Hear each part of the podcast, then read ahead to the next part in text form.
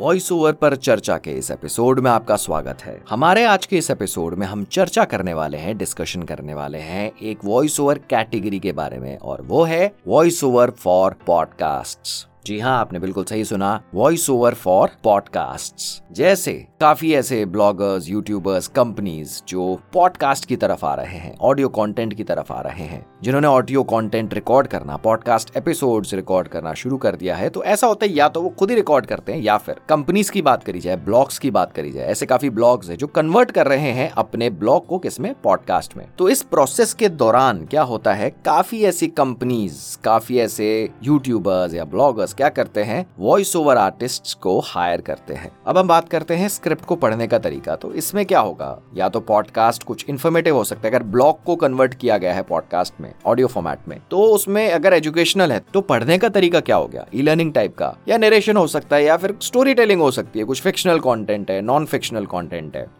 यही हम इस एपिसोड के माध्यम से बताना चाह रहे थे कि पॉडकास्ट के लिए भी वॉइस ओवर आर्टिस्ट को हायर करा जाता है। और अगर कोई डिस्कशन है, कोई इस तरह की चर्चा है पॉडकास्ट के दरमियान तो उसमें वॉइस एक्टिंग भी आ सकती है। आपको एक्सप्रेशन देने हैं, क्योंकि जैसे दो अलग अलग कैरेक्टर्स एक दूसरे से बात कर रहे हैं तो वही जो स्क्रिप्ट के जो फंडामेंटल्स है, उन्हीं पे स्टिक रहना है। अगर आपको ये एक्सप्लोर करना हो स्क्रिप्ट को कैसे पढ़ा जाता है अलग अलग स्क्रिप्ट को तो आप हमारे पुराने वाले एपिसोड्स को आप रेफर कर सकते हैं, जहाँ पे हमने सब डिस्कस किया e learning narration story telling or explainer video commercial advertisement आप उन्हें रेफर कर सकते हैं और आप जितने भी रिसोर्सेस उन्हें एपिसोड्स की डिस्क्रिप्शन में दिए गए हैं, आप उन्हें एक्सप्लोर कर सकते हैं। तो आप बने रहिए इस वॉइस ओवर पॉडकास्ट के साथ और हम जल्द आएँगे अपने एक नए एपिसोड के साथ।